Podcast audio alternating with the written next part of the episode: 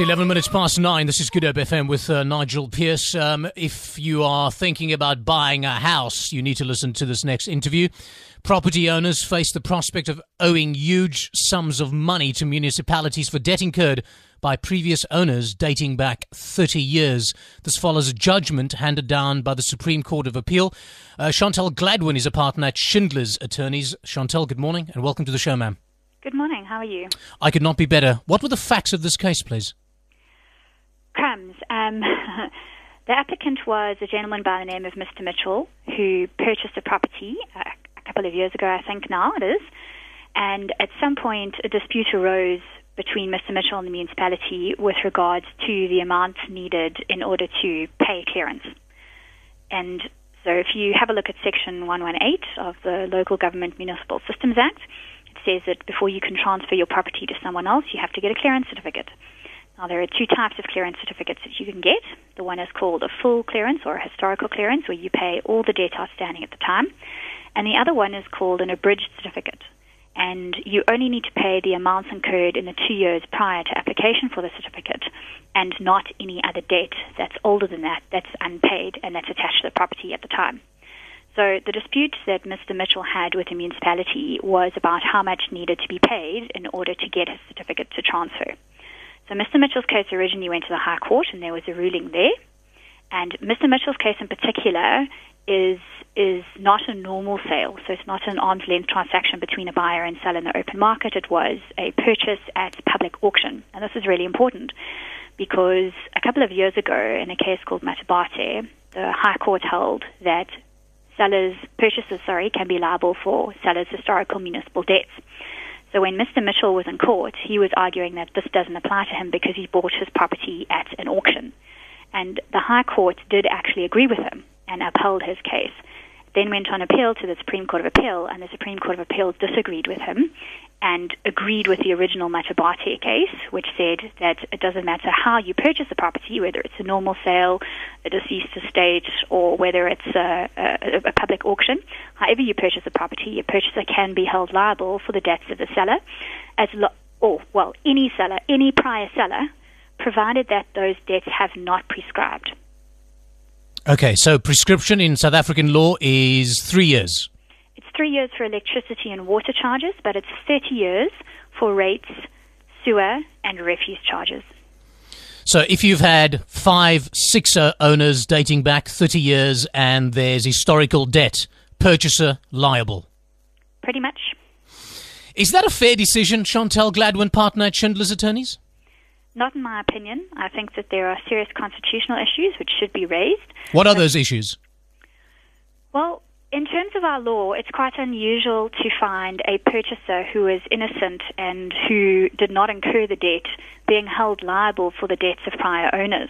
Mm. Now, they obviously this does happen in certain instances in our law, but it usually only happens where the purchaser is number one made aware of the debt, number two agrees to take it over, and this is quite a departure from that rule. So. The, the constitutionality of this comes into play because, in terms of Section 25 of our Constitution, everyone has the right not to be deprived of their property arbitrarily. Arbitrarily is quite a loose term, mm. but hmm. it basically means without just cause as determined by a constitutional court. And I would say in this particular instance that because a purchaser becomes liable, or, or rather is subject to lose their property because of somebody else's debt, that that constitutes an arbitrary deprivation of the property and is therefore unconstitutional.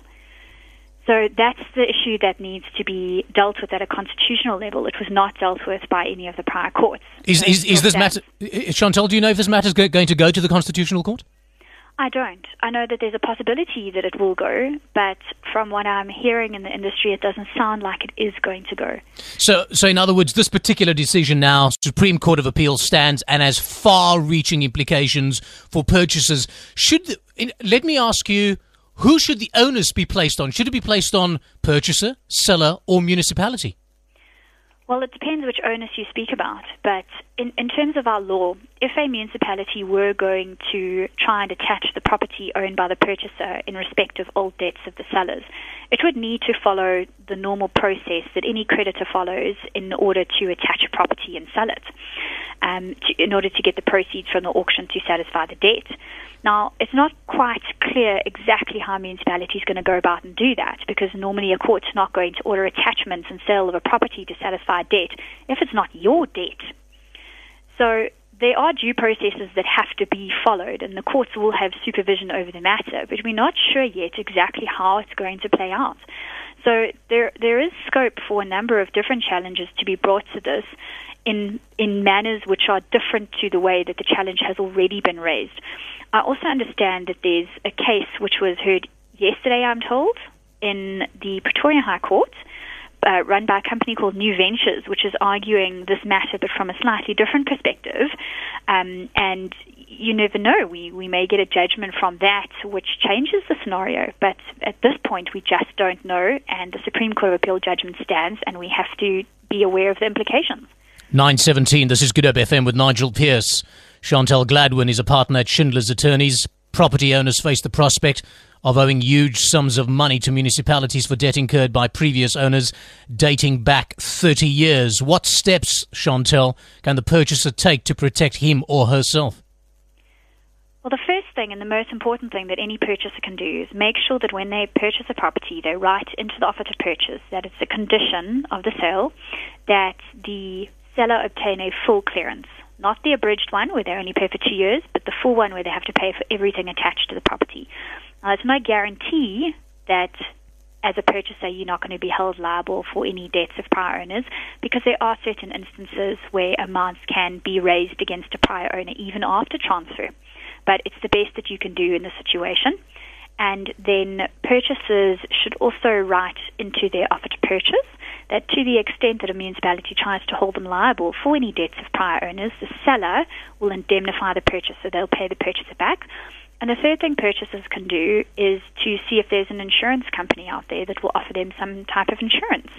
Um, now, I don't even know if this is on the South African market yet. It's quite common in other areas of the world, but uh, I'm sure it will become very common in South Africa now as a result of this judgment. But um, basically, you would purchase insurance, which would guard you against the risk of the municipality coming after you for, for prior owner's debt, and you would pay a fee for it, and then in the event that you were called upon to make payment of someone else's debt, the insurance should kick in and cover that. But I don't know if there actually are any products like that as of yet in South Africa. Uh, just finally, uh, Chantelle Gladwin, partner at Schindler's Attorneys. Property owners face the prospect of owing huge sums of money to municipalities for debt incurred by previous owners dating back 30 years. The three scenarios you've sketched now, does it apply to um, new owners being safeguarded from problems municipalities have with incorrect billing, faulty meters, illegal electricity, etc.? Uh, yes and no. So, to the extent that the accounts are correct, when a seller pays full clearance, then you should be safe as a purchaser because there won't be any amounts that the municipality will come knocking on your door for a later stage. But to the extent that the um, that the uh, amounts called for by the municipality from the seller are incorrect or incomplete, and they call for too little, it is possible it is possible for a municipality to go back to the seller later after transfer and say, "I'm sorry, we made a mistake. You need to pay us more," and that municipality would have the right to attach and sell the property in the hands of the purchaser for that debt of the seller, even though the municipality made a mistake.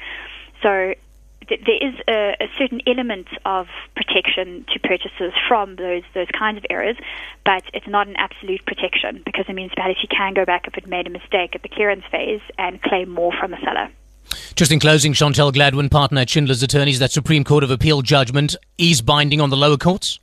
It's binding on all of them until it's set aside. That's correct. Many thanks, Chantelle. Thank you. Check it out. Go to goodhopefm.co.za.